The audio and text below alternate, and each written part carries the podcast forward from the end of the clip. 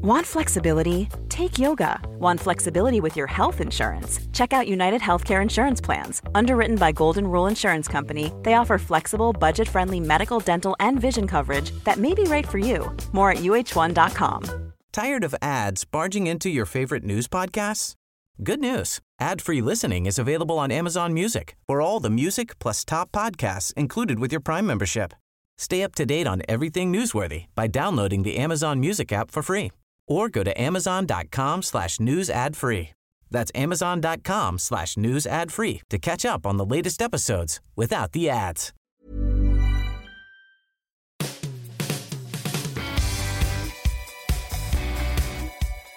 Welcome to the Football Writers Podcast. It's another lockdown special featuring me, Mike Calvin, Adrian Clarke, the tactical analyst, and Seb Stafford Bloor from Football 365. Players together. It's got a nice ring to it, hasn't it? Not one individual, one club, or one organisation, but a group of young men who know how lucky they are to be paid to play football. They're helping others less fortunate than themselves.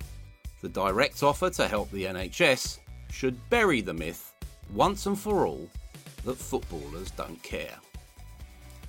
Just as you've been saying, Aid. yeah, absolutely. I think we've all been fairly consistent, but I, I knew that the players themselves wanted to contribute, wanted to help out, but they were being constricted, I think, by the PFA. The PFA wanted to act on their behalf, and they were too slow. They didn't read the mood, and also the muddiness brought in by government intervention. The quotes from the, the you know Matt Hancock from the Premier League. I don't think they were particularly helpful. And fair play to the players. I think it's a wonderful gesture, and it doesn't it show that things can be done pretty quickly.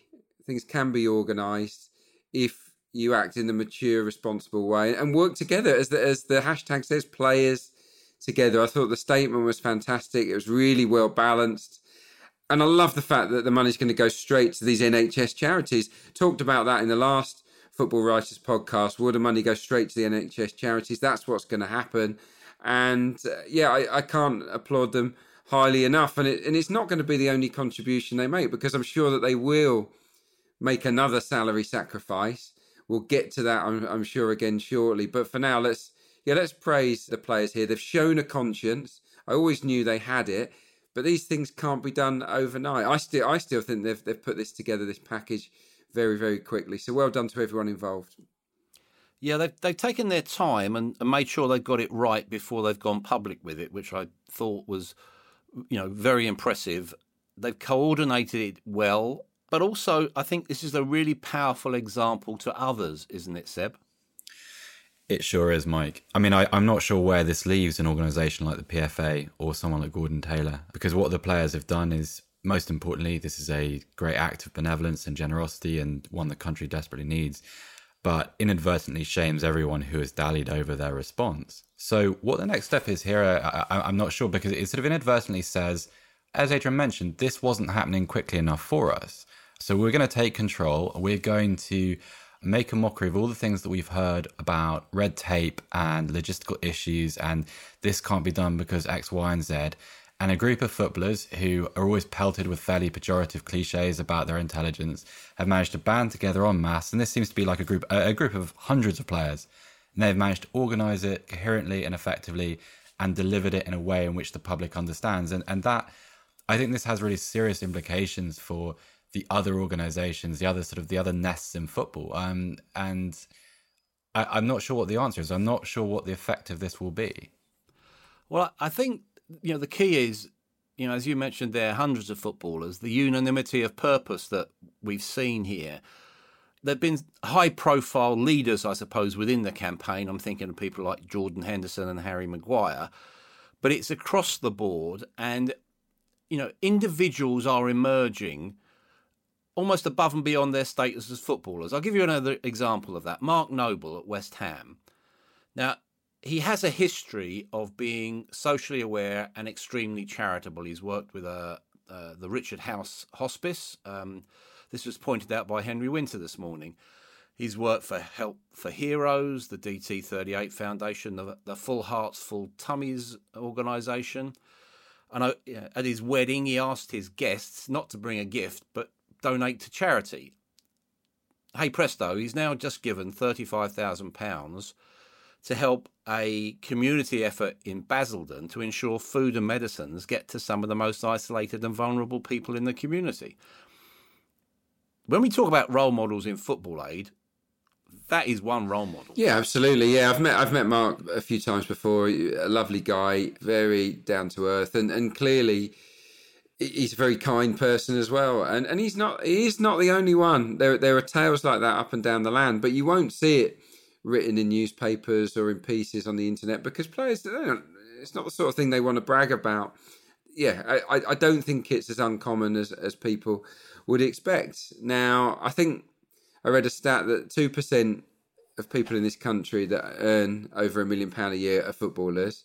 It leaves ninety eight percent, doesn't it, of people that are earning extortionate amounts of money. It'd be fascinating to see if they can chip in as well and to help out the NHS. Obviously, they won't have the band of brothers like footballers, but but they've really set the tone here of the football family. So that's that's brilliant from them. I was really interested to see Ryan Birch Bertrand. You talk about footballers having a voice you brought this to my attention earlier in the week, my, uh, Ryan Bertrand. Really sensible comments, and it probably takes the discussion on to the next point in regards to the negotiation with clubs. You know, to, to put things simply, he said, look, you can't have a 30% deduction across the board. It should be tailored for different clubs should pay, or players at different clubs should pay different amounts. And he also says, and I thought this was the most poignant, and and it's something I touched on in one of the previous podcasts. He says he doesn't understand why Premier League clubs can't get external short term loans borrowing money against broadcast revenues because they are sure to return. You know, football will continue and the money will return once again. So, so rather than giving money directly back to the clubs, I, I, think it should go to the rest of football. That that is that is the area at the moment. That is the little crack, isn't it? We've got the NHS. They've been sorted. They've been helped out by the footballers. What now for clubs that don't have any income to run their clubs at the moment? I'm talking about League One, League Two, non-league football. That is where the money from the next batch of salary sacrifices should go, in my opinion. And I do think that is slightly more complicated. Well, it certainly is because it basically points out the administration of, of the English game, doesn't it, Seb? And I suppose what we will be doing after this crisis and to an extent even during it, is to question the old certainties. I look at football now and I see something as a model which isn't going to work in the future, in a new future. How would you like to see football rearrange itself? I think with an added focus on responsibility, Mike, I, th- I think what will stay with me from a football perspective from this crisis is that football seemed to be at a point of emergency from day one, which when you think about the amounts of money flowing into the game, the you know not just broadcasting revenue but commercial revenue, there was a panic within 24 hours. Now that to me suggests obviously a lack of contingency, and I, I do accept this is an unprecedented situation, but it also describes how clubs leverage themselves in terms of the percentage of their income they're now committing to wage bills and what their outgoings are and the assumptions that exist within their business model. I don't know what the answer to that is because imposing financial restrictions on clubs from on high, as we've seen, is is not always successful. So I don't know whether this has to be legislative, but I, I think there has to be an emphasis on the game's foundations. Even at a Premier League level, you, if you're if you're three weeks into this sort of situation and we're talking quite rightly, Adrian was referencing sort of Ryan Bertrand's comments about taking loans out and the need for pay cuts, but it's also scrambled. And how can this be with an industry of this size and an industry so affluent mm. and one which one which is very much multinational? It, it's mm. absolutely staggering. It's, it's, unnecessarily bloated as well, though, isn't it? Football. I, I always look at, at clubs and their staff and the, and the amount of staff that they now they now employ. You know, I, I do think that they could trim down. I certainly, I've always said that that playing squads should be trimmed down. I don't think football clubs need fifty or sixty professional players. I, re- I really don't. And and and you know, you can spread that around the game. It, it just might force force teams, clubs up and down the land just to to rebalance things out and to and to have a more more streamlined, slimmer personnel and therefore slimmer expenditure as well. But look, it will, salary caps will, will, will be brought up, I'm sure, over the next next few months. Yeah, I, I don't know what the answer is, but I do feel that the bubble may well have burst in terms of extortionate salaries, and footballers may just have to get used to living on, and I don't want to use the term, but more modest salaries than than what they've grown accustomed to. I don't think it's going to spiral out of control in a hurry again. I've been watching Sunderland till I die. Yeah, um, yeah. Over the last few weeks, and one of the one of the things that struck me was the the incident with the cryo chamber, um, Yeah, yeah. where I think Yeah. it's Charlie Methven or, or. Stuart Donald "All right, uh, this costs a hundred thousand pounds. Who uses it?" And it turns out that actually former chief executive Martin Bain used to go in after work, but not a single player had ever used it.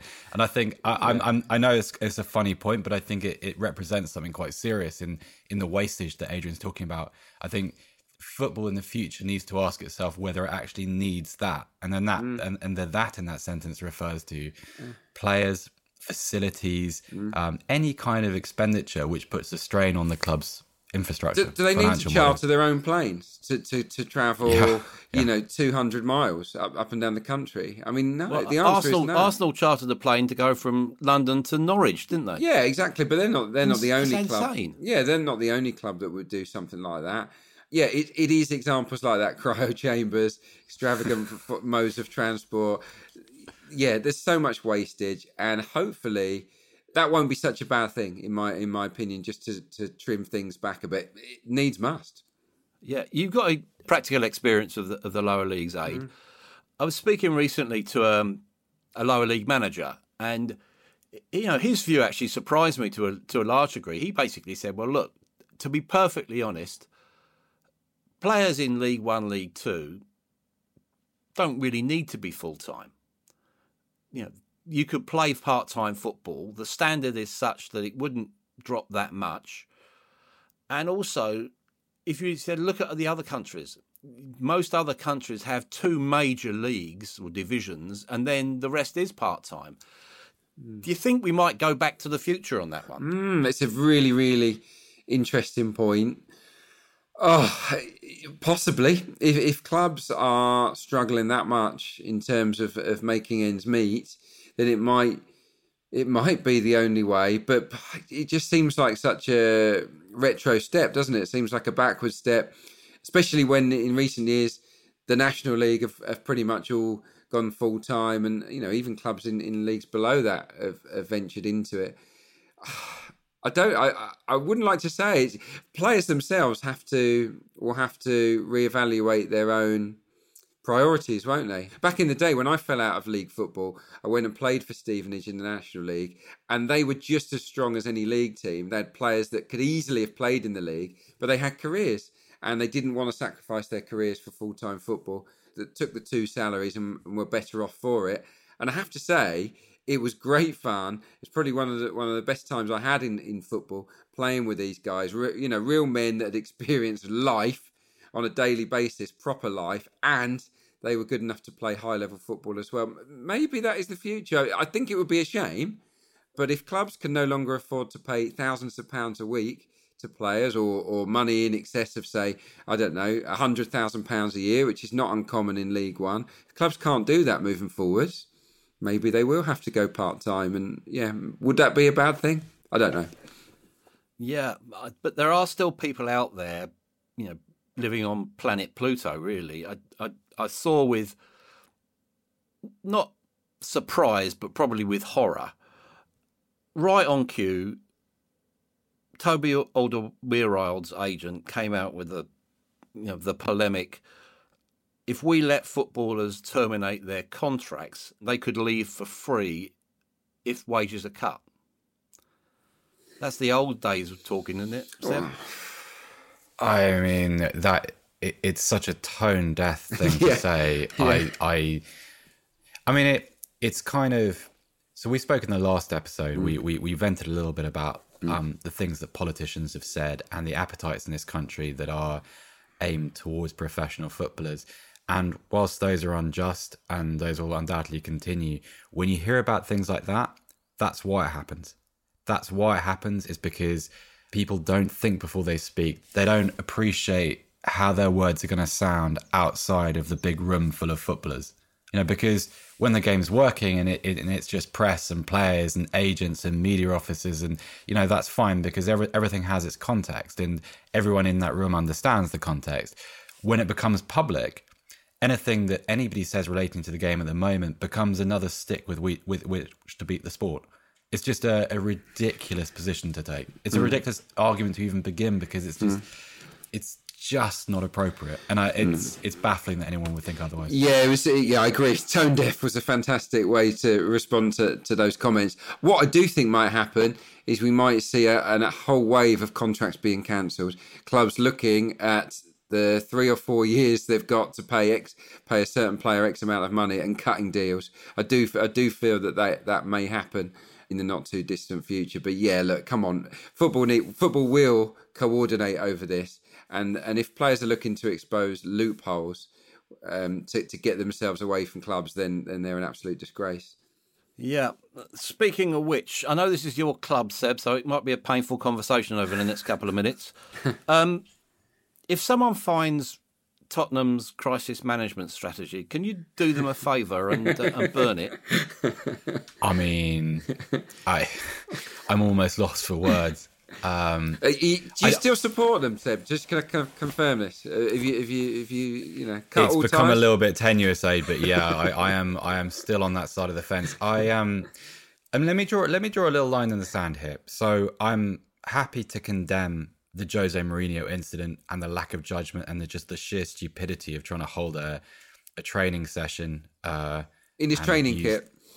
In his training yeah. kit, which I don't think he's taken off in six months. He's he's worn he's worn the same thing every time I've seen him, and anytime he's pictured, he's wearing that that that purple tracksuit. So that's one aspect of this. But I'm happy as a fan to recuse myself of any association with that because those are individuals making bad decisions and they don't implicate on me as a supporter. The other side of this is the club's official position, which does reflect on me as a fan inadvertently because as a supporter, I am tacitly endorsing the values of the club. That is the way football works, unfortunately. It works differently for, for different people. Different people feel different different degrees of attachment. That's absolutely fine. I cannot mount any defense, not necessarily just for the decision that's been made, but the way it's been communicated. I spoke to the Supporters Trust very late last night for an article which people can read on Football 365. And that's very much the Trust position on this is that they don't want to close off options. They're not saying this must not happen, this must not happen, this must not happen, but that the club must tread carefully because it is the club's reputation that they're dealing with. Because I, I think it'd be very naive to think that once the game returns and the stadiums are full again and everyone's terribly relieved about that, that everyone's just going to forget about the way clubs handled themselves during this period. That's just not going to happen these are associations being built. It's like you're you're weaving new synonyms into the into the crest and the shirt. It's it's. I'm not gonna beg on a podcast, but I really really would like to hear some kind of reconsideration from what is my club. It's very very important to me, and I I think I speak for an awful lot of people when I say that. Yeah, and I'm not making a tribal point here because I I do love Tottenham's you know original Danny Blanchflower ethos uh, you know, the game is about glory. In that spirit, Adrian, mm. take off your Arsenal hat. Mm. Do you think a club like Spurs will be damaged in the long term because of the way they're behaving now? Possibly, yeah. I, I do think that fingers will be pointed at them. I do, maybe they'll get more stick when when fans are allowed back into stadiums. Yeah, and I, I do think that people will, will remember how they've behaved. There is still time for a U turn, of course. Liverpool did. No sign of it, of course. Doesn't seem to want to listen to the fans groups that, that Seb was referencing there. No, I do, I do think that, yeah, Spurs Spurs' reputation will, will be damaged for, for a long, long time. But look, once the football starts starts up again, then then I guess our focus will be on the game itself and, and, and not necessarily everything that goes on on around it. But yeah, look, for the eighth richest club in the world to with with the highest paid chief executive to be acting this way, I, I think is is so disgraceful. I really do. in in a way, if, if he was, I just think taking the government money is, is taking advantage. If you really are struggling to make ends meet, then and, and, and your employees are unable to work at the moment, then then I think a short term wage cut for everybody wouldn't be. I think that people would would be able to accept that from from any Premier League club, but to be taking handouts to fund it, eighty percent's worth, I think is is just just not on. You have to communicate this. You have to because there is a, a way of explaining this. For instance, like uh, football football deserves its context. Yesterday, Tesla announced that they're going to be furloughing staff, hmm. and Elon Musk is worth thirty billion dollars, which makes Joe Lewis's hmm. five billion dollar wealth seem like he makes him seem like a market trader. So it deserves that wealth. But you have to communicate. You have to explain why you're doing things hmm. and make the public understand. You cannot be you cannot be right at the front of the queue when this begins. And you, you cannot release matter of fact statements which imply that people understand things that they just don't, and it's mm. it's not fair to expect. Did you say to. Tesco?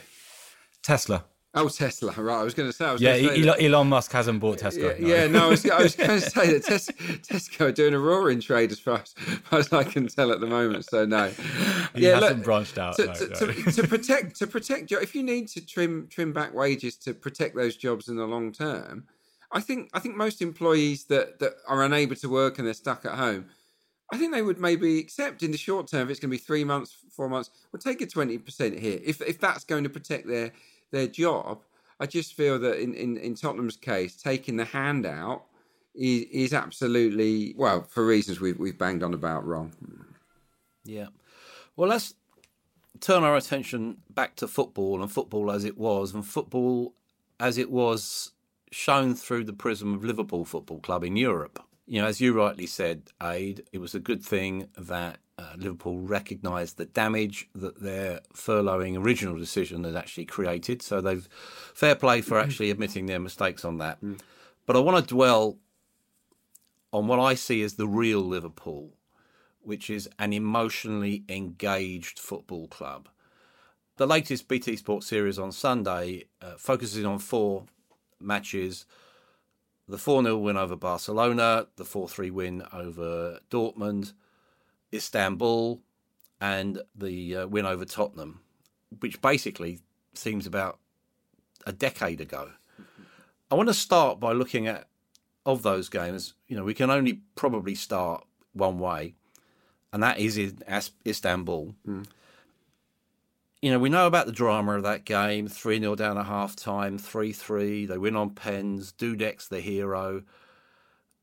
But it's sometimes it's the little things which stick in the memory. And I remember there was Paolo Maldini, who I th- he was a wonderful player to watch, just a, a poet, not a footballer. And I remember seeing him get his losers medal and tear it off his, his, his when it was around his knee. Mm. Just tore it, and it was it was really contemptuous almost.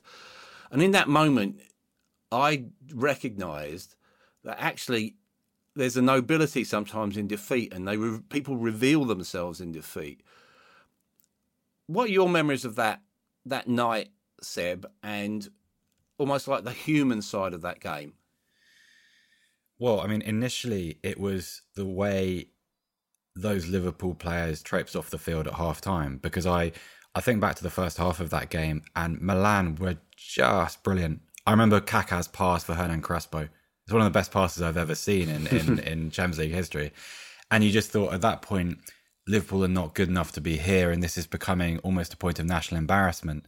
I think what I'll remember, I mean, I not being a Liverpool fan, you're a little bit distanced from it, but uh, I'll always marvel at, at that moment in sport where something remarkable becomes inevitable, if that makes sense. So once Gerrard scores and the game starts to change, everything from that point on becomes amazing. It's you know, it's it's a it's a story for the ages, of course, but you know it's going to happen, and you you can feel the momentum in a game change, and then Dida shovels Šmicer's shot into his far corner, and you and you just know, you know from that point on, Liverpool are going to win the game, and all of these things sort of fall into line. So the penalty decision, the rebound that falls right uh, at Alonso's feet, and then Dudek's save at the end of stoppage, at the end of extra time. It's like plotted football. It's football with a script, and that that's kind of counter to everything we know about the game in, in, in the modern day, where it's supposed to be dispassionate and sterile and won by the team with the most money and the biggest wage spend. Mm. And yet you have these little stories where it, it becomes like a kind of a human passion play. It mm. was uh, it was an amazing, amazing uh, thing to watch. It was it was brilliant, Mike. Um, I I think Liverpool. When I think of Liverpool Football Club, the first thing that comes to my, my mind is actually the support it's the fan base, it's the colour. The I don't know what it is. It's Liverpool without a packed Anfield on a European night, or or or in Istanbul on a glory night in Turkey. I, I, Liverpool is not the same club. I went to the semi final with a friend of mine that's big Liverpool fan, David Holland, and and it was unreal in terms of the noise levels. Chelsea. I, would never experienced anything. I'd been to thousands of games, and and the noise was frightening and they really intimidated Chelsea that night. And and it, and it made me for that short period, it made me really root for Liverpool. Um, so we went to a bar in the city of London, and it was we, we got there very very early, probably like four o'clock, rammed already, full of Liverpool fans, and we had a wonderful evening. I've got to say, had a fantastic evening. Obviously, at half time, it was all a bit desolate, and everyone was sort of traipsing around. But then, second half, what happened happened, and it went it just it all kicked off as you might imagine and and and my friend david stood next to me he's going absolutely mental and just this is this is after the after the penalties uh, have just finished and he goes I'm gonna, I'm gonna propose. I'm gonna propose. I've got to do it. I've got to do it. I've got to do it. This is the best moment. I can't believe it. I'm, I'm, I'm going to propose. And his wife to be was, was with us that night. She was just sort of getting battered around the place with everyone jumping around. So he whispered in my ear and he said, Follow, I'm going to go to St. Paul's Cathedral, I'm going to, which was a short walk follow me, and then we'll go out, we'll kick on, and we'll celebrate. And and I followed him up the road for about two hundred yards, and then I just thought, hang on, what am I doing? Like this is his moment. So I left him to it, and and but they're still happily married. They got two lovely kids. So that's what that night meant to, to my mate David. Um, it was just it was just un, unforgettable, brilliant. Uh, that is brilliant, mate. Absolutely. and I suppose it, it takes us in nicely to the the Dortmund game which actually Klopp at the time likened to Istanbul. You know, there was a quote there where he said, You could feel it, hear it, smell it. Do you get what he was on about, Seb? Yeah, to a degree, because I think it, there is a Anfield has become a kind of a self fulfilling environment for mm. Liverpool. Um, looking back on that on that Dortmund game now, it's kind of been superseded by Barcelona, like the Barcelona performance, because it's kind of it's the little brother, isn't it? um, but it's I, I I think it's very still very significant because it was a kind of precursor to what Anfield would become. Like the club always spoke about when he interviewed for his job with FSG, he, he spoke about activating the Anfield atmosphere. And that game was one of the first instances under his leadership where you saw a really top class side. Okay, Dortmund had fallen off a little bit by then, but a really top class side actually emotionally crumble in that atmosphere. And that was very, very interesting. It was kind of yeah, it was instructive of who Klopp was as a you know not just as a a, a technocrat, but also a, a, leader in the kind of the the more romantic sense. So it's interesting. It, its its thunder has definitely been stolen now, though. Unfortunately, I mean, my, yeah. my, memory of that night is Klopp being wound up to the point of absolute frenzy. He, he, was a bit like Simeone on steroids, you know, uh, not literally, metaphorically, I better say. Um, he was getting the crowd yeah. at it. Well, he wanted it, didn't he? It was it was it was so personal to him, and he. I think what was interesting was that he he never gave in in terms of his animated, you know, antics on the touchline. And I think maybe that transmitted to the players. They never gave in. Of course, twice during the game at different stages, they needed three goals to go through, three more goals. And and when, when Reus made it three one, I think there was about just over half an hour left. They needed three goals in half an hour. It, it, it was an incredible match, and obviously Lovren getting the goal right in injury time was amazing. And and what preceded the game, if you remember as well, was was was the commemoration of, of Hillsborough. So they'd had a, mm. an impeccable moment of silence ahead of kickoff, and then the cauldron erupted. It was it was an, just an unreal night at Anfield. But yeah, you're right. I think I don't think the four 0 Barca game would have happened if four three Dortmund hadn't happened yeah. previous to it. Yeah, let's let's dwell on that Barcelona mm. game. it will be probably remembered for the legend of the ball boy and quick thinking of of Alexander Arnold feigning oh. to leave the corner.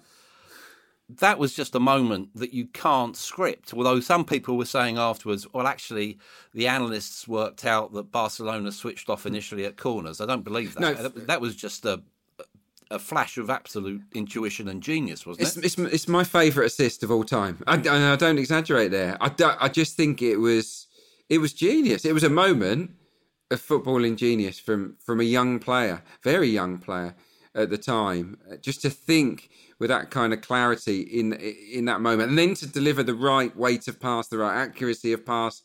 It was a footballing treat. It really was to watch it, and a, and a great way to to seal an, an unreal game. Yeah, Alexander Arnold, by the way, I've just written a piece on him for the Premier League. I've been talking about key tactical players.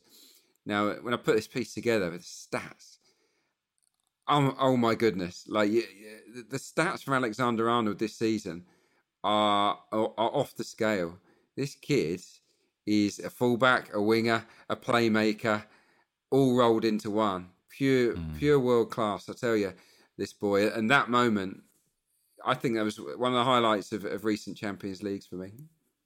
Mm. And was one of the enduring lessons of that night, Seb, the fact that a team, even a club as storied as Barcelona, can be over reliant on one man.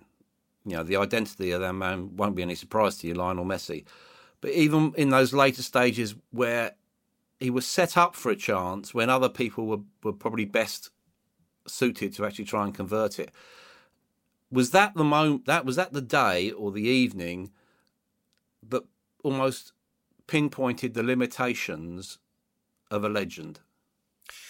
Yeah, I, I think in, in, hindsight, you could probably write a book about that game, uh, about what it described in Barcelona and, and that dependency on Messi, which had been growing and growing for such a long time, and the kind of the, the dysfunction that runs the political dysfunction at the club itself that had allowed that situation to to come to pass. It's I'm wary of talking about the limitations of Lionel Messi. yeah, be I feel like that's the kind of conversation which can come back to bite me. Um, but I, I think the thing that I take from that is, first of all, before you get to that dependence on him, it's the neuroses of Barcelona and the kind of the the fear that can can reside in a football team. Obviously, in this instance, it was mm. sort of it was left over by what had happened in Rome the season before, and how that can 12 months on that can afflict a a group of professional players at that level of the game to such an extent that that is the result it's quite an amazing thing for someone for someone that played the the, the game at no level at all like just kick about amateur stuff that's a that's an amazing thing to watch. Um, mm. to to see a it was like the the the, the Paris Saint Germain turnaround that Barca on the on the right side of. It's exactly mm. the same principle that you have these fears and these insecurities that sort of manifest in amazing ways. And I, I think that's ultimately what led to the dependency on Messi and the sort of the the shrinkage of 10 players and the, the, just the hope that somehow he was going to produce another bit of magic once mm. one more time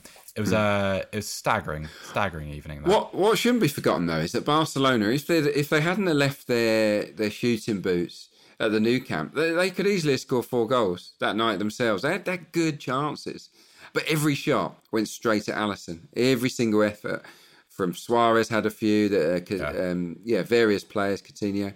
It wasn't all one way traffic. Barca had plenty of opportunities in the game, but I think they froze. I, I think they froze. Would you remember that, that chance that Dembele missed at the big, at the end of the first leg? Mm.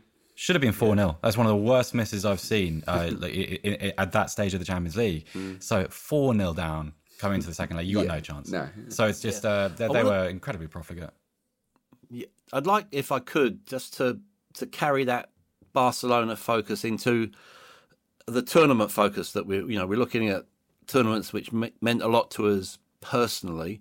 My turn again today, and I'm going to choose Mexico '86. I know we've spoken about the hand of God. I also want to look at it in a wider perspective. And speaking of Barcelona, the sliding doors moment that Gary Lineker had and experienced in that tournament. You know, people will remember that hat trick against Poland in qualify in the in the group stage. Probably what they don't remember is that he was struggling for his place to a degree. He gets his hat trick. Barcelona are interested. Bingo, he goes straight to Barcelona after that tournament. A career is made, or his first career is made, his football career is made. That just shows you how narrow this dividing line is between success and failure, doesn't it? Oh, yeah, absolutely. I mean, goodness me, there are so many sliding doors moments in football. You know, every season, every every week, in a way.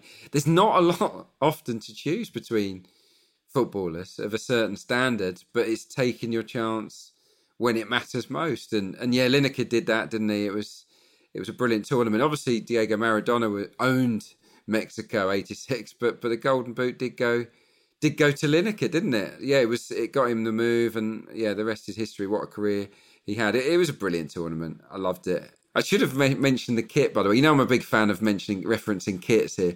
The 82 World Cup kit for England, the Admiral, was brilliant. Well, but what I remember about England's kit at Mexico was that it was the first I could ever remember that was tailored for the conditions. It had those little, right? it had those little little um, holes in it, little mini mini pinpricks in in the design of, of, of the kit. It was it was almost like a mesh, just to aerate the players in, in the heat of of Mexico, which was just unreal. The other thing that stands out for me, aside from football, is the Azteca itself, Mike. I mean, you were you were there, weren't you, at the Azteca? Yeah, it was a fantastic I mean, stadium. It was watching on TV. It was the hum, just the hum of 114 and a half thousand people inside that stadium in the burning hot Mexico City. I mean, it must have been unbearable playing conditions. You know, when I think about the, the quality of some of the football we saw in that tournament, it, must have been a real challenge for the players to actually get through 90 minutes. Yeah, it, it was. And, you know, teams had different pre tournament strategies, uh, which meant that we were shuttling all over the world basically to, to cover them. England went to Colorado and to have altitude training. You know, Northern Ireland went to Albuquerque. But as you say, Aid, nothing can actually prepare you for the heat. It's it's that type of heat which basically hits the back of your throat. It burns the back of your throat. And when you bear in mind that most of us were also suffering from what we called the Mexico cough at the time, which was created by, you know, in Mexico City especially, it was hugely polluted and so everyone was was under the weather. And so for footballers to play in those extreme conditions and to play at that level was extraordinary. And they were acting against almost their traditions and you know everything that they'd become they had been used to. In the early stage of the tournament, I shuttled between Northern Ireland and England. And with Northern Ireland, we were based in Guadalajara, this sort of castellated hotel in the hills which was pretty bizarre to say the least. Billy Bingham was in charge of Northern Ireland, very sort of garrulous character. It was a really interesting mix in the squad. You had Norman Whiteside, who, frankly, was one of the great, I think, one of the great tragedies of football that Mm. Yeah. his knee injuries prevented him becoming the, the great enduring player that he should have been and could have been. Now, these you know these guys there were a lot of very pale faces in that team if you can say you know a lot, a lot of lot of gingers. And for them to come up against uh, a really tough group they they began with a draw against Algeria. Whiteside had put them in in front. They were done by Spain two down in 18 minutes. Colin Clarke scored a goal just after half time and then at the Jalisco Stadium in Guadalajara they played Brazil 51,000 people there, absolute furnace conditions. They lost 4 0. It was actually Pat Jennings' 41st birthday. It was 119th cap, his last game for Ireland. And the thing that there are two things which stand out for me of that game. The second goal, the second Brazilian goal, it was a fullback, uh, Josimar. He's out on the right hand side. He takes two touches going infield, and he absolutely Muller's a shot from 30 yards with his right foot, and it was a, one of those classic postage stamp goals, right in the postage stamp. So that was one, and then after the after the game, we went back with the players to the hotel and there was a they they set up this little disco in it, and, and there was a, there was a Oh, there was a you dance then, floor Mike. which Happy was probably days. about eight foot square. It was bizarre. So as the evening went on, obviously you know some tinctures had been taken, and I remember sitting with Whiteside, and he was talking about the Brazilians like a fan. And he, he said, you know, he came up against the defender, Julio Cesar, I think, from memory. He said, this guy was walking around with a cigar in one hand and a tray of drinks in the other. He said, I've never seen anything like it. And they're the memories that World Cups should generate. Of those teams, Seb, are there any other teams that there was a great there was another great game in that tournament, France and Brazil. They as nations, they seem to spark one another off, don't they? Yeah, they do. They do. Obviously, for I mean, uh, for younger fans, France '98, but also I, I think probably the memory of that Zidane performance as well in uh, in 2006 is one of the greats. It's interesting though, like the, the, the, looking back at the kind of the history of of French football in the 80s. That's another group of players just struck by terrible neuroses and and, and fear and and it's amazing how little that team actually managed to achieve given the players within it. I know we remember players like you know Platini, but also Didier Six as well in there. I mean, and so just from my my memory is is obviously very different because I when when I think of when I think of 1986, I'm thinking of shirts. So I'm thinking of I'm thinking of Michel Platini in massive collars and, and mm. just and the sideburns and the hair and and the and the color of it. So it's a little bit different. Mm. Although, Mike, I wanted to ask you something. Like in '86, did you have mixed zones at World Cups then? Well, there were there were sort of informal ones. We just used to you know scatter around afterwards mainly. I, I think actually the access to players was better then. You know, as I said Yeah. earlier, when you know when I was with Northern Ireland, we lived we lived cheek by jowl. We, we you know we, we lived in the same Well, you, did, hotel. you danced with them, Mike, didn't you? I mean, you must have done the hokey cokey with them at this disco. Uh, yeah, we did. You know, it was well, it was, it was more like sort of the um, um, it was a lurch more than anything else at that particular time of night. But um, it was yeah, it was interesting. And you know, I look back and the Guardian had a guy called Robert Armstrong there, and there was a camp follower who who turned up in Guadalajara, and she she looked really familiar, and I saw her about two or three years ago on television. It was Kate Hoey, the um, the MP. Correspondent. Ah, Yeah. okay, yeah. So she, you know, she turned up to as, as sort of, you know, because the, the the other great thing about World Cups is the fans. You know, you mentioned Liverpool fans, Mm. Aid, but the Northern Ireland fans were fantastic, and the England ones as well. And also, I think what Mexico gave us was the classic injury story as well. I was, I was, I was talking yesterday, funny enough, to Chris Wilder, and he was talking about telling his players, you know, be like Brian Robson, get in the box. And he said he couldn't believe it that most of his players had, had no conception of what he was talking mm. about. England went into that tournament with, you know, Robbo having dislocated his shoulder, playing for Man United against West Ham. He fell awkwardly against Morocco, which was a bit of a shambles of a game, injured again. In that moment, I think England lost any chance to beat Argentina and then to end the Maradona story. Yeah, yeah, no, yeah. Robson was was a sensational player, and I, I still reference Robson. I do when I think of players running into the box late. He he is the first player that, that comes to mind, and uh, and yeah, it's something that that has been a little bit lost. That's amazing that yeah the modern day players don't know him. One one other thing we talked about France underachieving. I think Denmark had a sensational team, didn't they? I know you've waxed lyrical about them from '84. In '86, they were brilliant as well, but but then they got stuffed, didn't they? In I think the round of 16 by Spain and Butragueño, one of the, the great names of, of, of Spanish football, got got four goals in that one. So that was a fascinating Great game. nickname, by Yeah. the way, there. Aid. Yeah, the Vulture. The vulture. That's a great nickname. And the other thing, excellent the other one, the other, the, the other one standout memory for me because I was only what was I eleven, I think, at the time. Hugo Sanchez, the hometown hero or the home nation hero, with his sort of somersaults. Colourful character, wasn't he? He was a, a real star of that tournament. yeah, yeah, psychedelic kits, didn't he, Seb, as you're the expert? Actually, you know what? Hugo Sanchez, talking talking of players that don't get mentioned enough, he's another one because he occurred sort of before their the 1992 crossover when everything turned into Champions League and nothing had ever existed in the years before. Hugo Sanchez gets forgotten, but what a what a goal scorer he was. You can, I mean, younger people can still find his highlights on YouTube. Uh, younger people is, includes me actually, doesn't it? Which is rather nice. all right, say. all right. Yeah. yeah. but yeah, that, that's um, if you're looking for a way to, to while away a few lockdown minutes, then then then try some of his goal compilations. Yeah. Well, you know, basically, we'll, as as you're the youngest member of the team, we'll give you first go then, Seb, on today's thought for the day. What would you like to tell us? I think it stems from what I what I said about Tottenham earlier.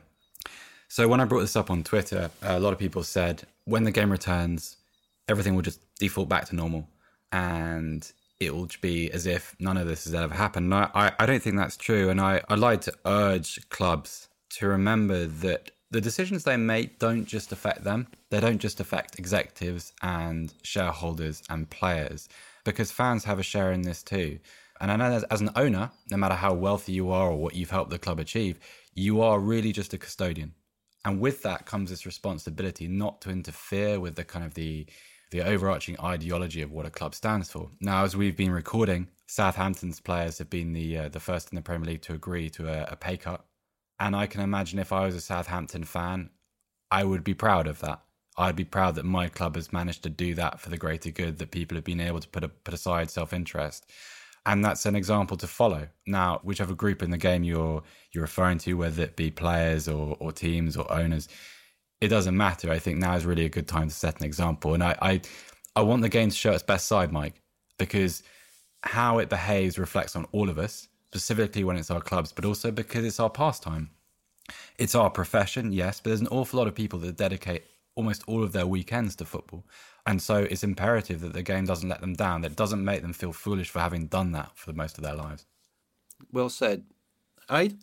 Yeah, mine's really just a, a message of, of hope, really. You know where I stand on, on the return of football, and I'm still sort of dreaming about it, envisaging the return.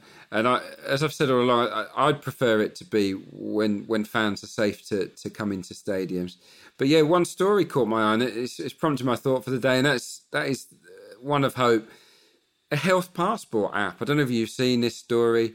I think there's a, there's a, there's technology out there, a British company that's de- that's developing um, an app whereby you you know people can be checked in terms of have they had have they had coronavirus, have they got the antibodies, are they safe to go into the stadium, are they safe to buy a ticket, and and and and they'll be able to be screened through this app, and therefore allowed to buy a ticket to, to enter the game. And it, obviously, it'll be gradual and, and, phased in. But if that is possible, I, th- I think that is quite an exciting development. It might mean we get you know a quarter full stadiums to start with, or and whatnot, and, and, gradually build them up. But but that for me would would be a sign of real progress, and and using technology to you know as a means to to get us back to a normal way of life, and and to get us back to watching the game that we love so much. Yeah, that day can't come too soon, can it? I suppose I'll end with Spurs. You know, as we discussed, they're behaving wretchedly. But I want to end with a Spurs legend. Uh, as we speak, Jimmy Greaves remains in hospital. Now, more than ever, we need heroes, whether they work in an isolation ward or once wove their magic on a football pitch. We're praying for you, Jim. Thanks to you for joining us, and please stay safe out there.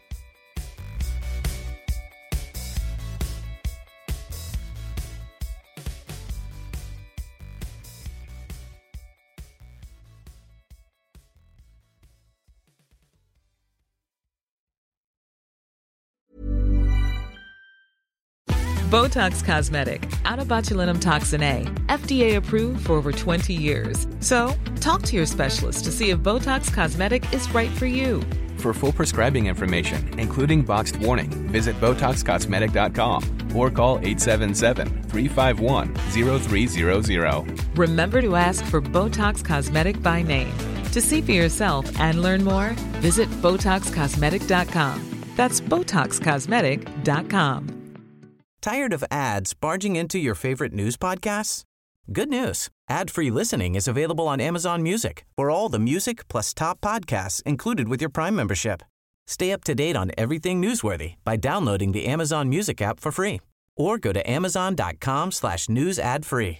That's amazon.com slash news ad free to catch up on the latest episodes without the ads.